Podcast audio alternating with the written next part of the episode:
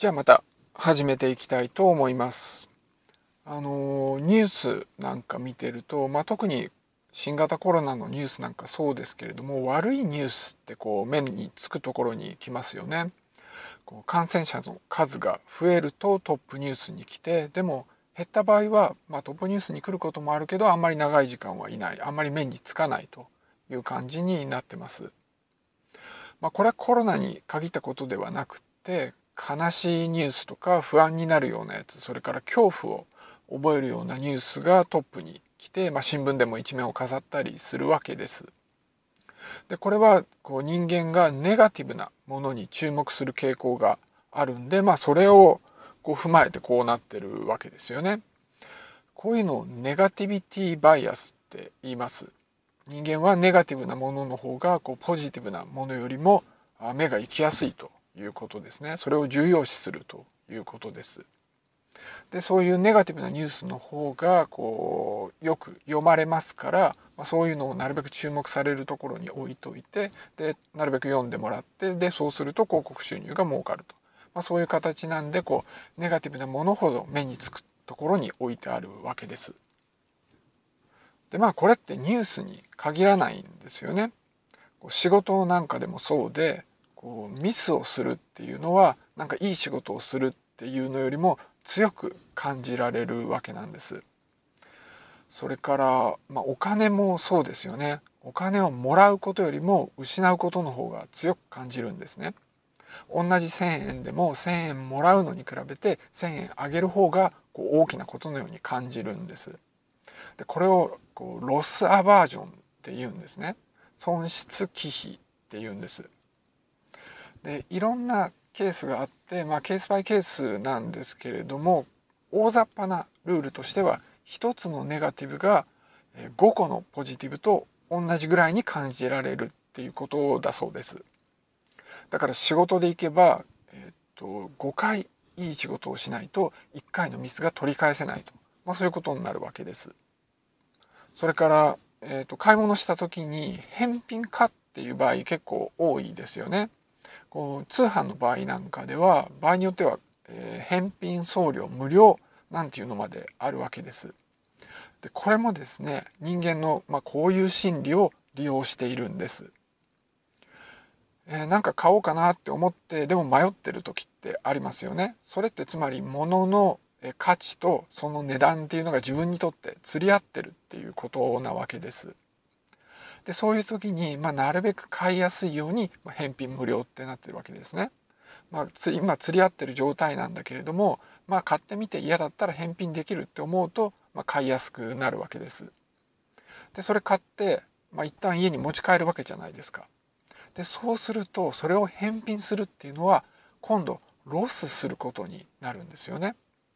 最初こう釣り合ってるって言ってたのはその商品をこうもらう場合に釣り合ってるっていう状態でで一旦もう家に持って帰ってしまうと今度はこう自分が失うっていう状態になるわけです。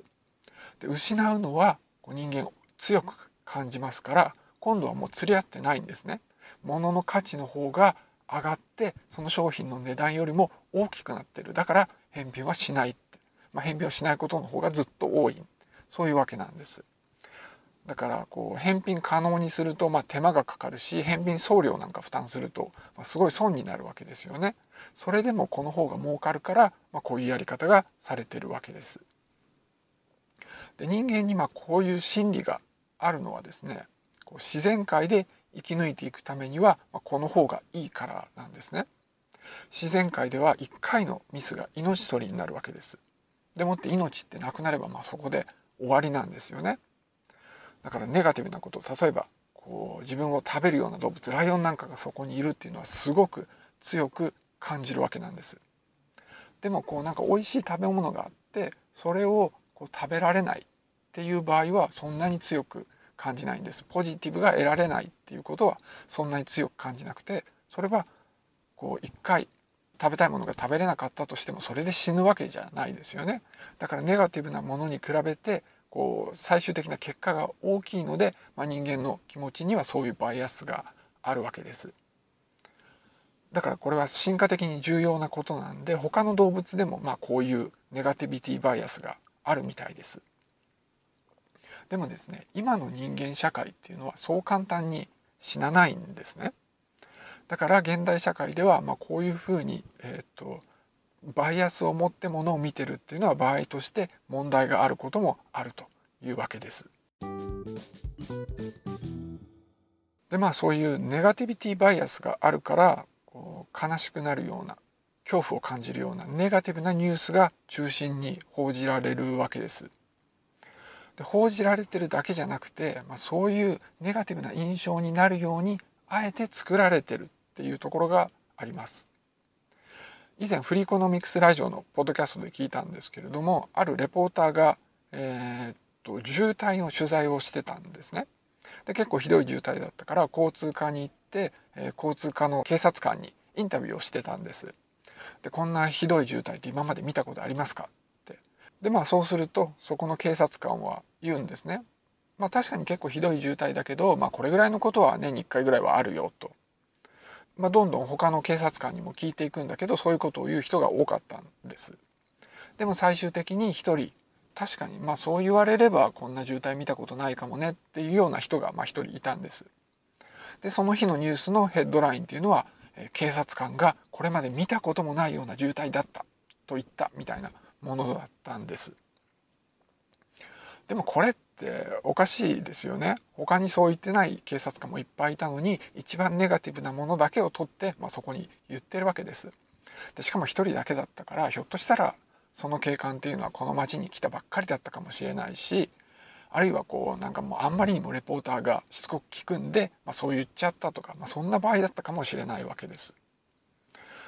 でこれと似たようなひどい記事を最近コロナ関係で見つけたのでちょっとそれについて話したいと思います。でその記事の見出しっていうのは、えーと、新型コロナワクチンの接種者と偽薬の接種者で死亡者が同じだったっていうものです。これ最近あのファイザーの、えーと、臨床試験の結果のデータが公表されたんで、まあ、それを見た、えー、記事だったんです。でファイザーの臨床試験では2万人の人にワクチンを投与してで2万人の人に偽薬薬じゃないものですね薬として効果のないものを、え、投与したと。でその後、えーと、半年間追跡して、まあ、その人たちがどうだったかっていうのを調べた結果だったんです。でその結果なんですけれどもワクチンを投与した2万人のうち15人がその半年間の中で亡くなったそうです。で偽薬薬じゃないものを投与したグループでは14人が死んだということだったそうです。でこれを見てワクチン投与した方が人が死んでるからこれはとんでもない話だっていうような書き方をしてたんですね。でももう少し見てみるとですねコロナへ感染した人っていうのはワクチンを接種した人では77人、え偽薬を投与した人では853人で10倍以上の違いがあったんです感染に関しては。でそれでですね記事中では他に何人かの医者にインタビューをしてその結果として、えー、答えがあったんですけれども、えーと、どっかの大学の名誉教授っていう人でワクチンを投与した人たちでは、えーと、と77人感染で15人死亡してるから19%の致死率だというんです。で偽薬では850人のうちの14人だから1.6%だ。だからワクチンを接種すると死にやすくなっててこれはとんでもない。まあ、そんなことを言ってたんです。でもですね、こう死因をよく見てみるとワクチンを投与した人でコロナにかかって死んでる人は2人それから偽薬ではコロナでかかって死んでる人は1人だったんですね。ほとんどの人はえー、その他の疾患で死んでるというわけです。だからコロナとは関係なく亡くなってたということなわけです。で確かに2人と1人でワクチン投与した方が多いんですけれども、えーと、2人とか1人っていうのはすごく少なくってもう試験として意味をなさないような数字なんですね。だから実質的には0人と0人でその比較をしてるっていうんでもう意味がないようなものなんです。この、えーと、臨床試験っていうのは16歳から55歳が対象だったもので、まあ、そもそもあんまりコロナで死なない年齢なんですね。だからこの程度の人数では調べられないわけです。で別にコロナの専門家じゃなくってもこのデータを見れば科学者であればこれは比較にならないなっていうのがすぐわかるんです。この2人と1人で比較してものを言うのはおかしいっていうのは、まあ、そういうトレーニングを受けた人であれば当然なんです。だから、まあ、ほとんどどの人にインタビューしてもそういう答えが返ってくるはずなんですね。だから多分たくさんの学者にインタビューしててその中で一番ネガティブなことを言った人を選んでるんだと思います。えー、まあ、専門家の中にもなんかこういう人がやっぱ少数いてでそれを選んで使ってニュースを作ってるということなんです。でこの試験ではですね若い人2万人ずつだったわけなんですけれどもその後まあ実際に使われだしてたくさんの人が打ってるしあとたくさんの高齢者も打ってるんです。でその結果から死亡を防ぐっていうのはもう明らかだということが分かってます。さらにですねこの臨床研究も少なくともワクチンが感染を高い有効性で防ぐっていうことは示してるんですよね。それとこの中からも読み取れる重要なことっていうのは何にもなくても人は死ぬっていうことなんです。この偽薬を投与された、えーと、グループでも2万人のうちに半年間で、まあ、コロナと関係なく13人が死んでるわけです。たった2万人の中から十何人死んでるわけですよね結構若い人たちが。こう日本で今ワクチンを接種した人のうち1000人ぐらいが接種した後に亡くなってるんです。でこれあんまり報道されてないですけどなんで報道しないんだって文句言ってる人も結構いるんですね。これはま大変なことだって思ってる人がいるんです。でもですねもう何千万人が今、えー、とワクチンを接種してるんですね。しかもそのうちのかなりの割合が高齢者なんです。だから何にもなくてもそれぐらいの人数は死ぬんですよね。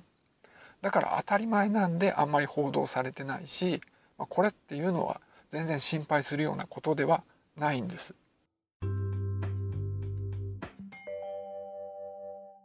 で今話したニュース記事なんですけどもこれはあの週刊誌のものです。だからまあこんな記事が出てくるわけなんですよね。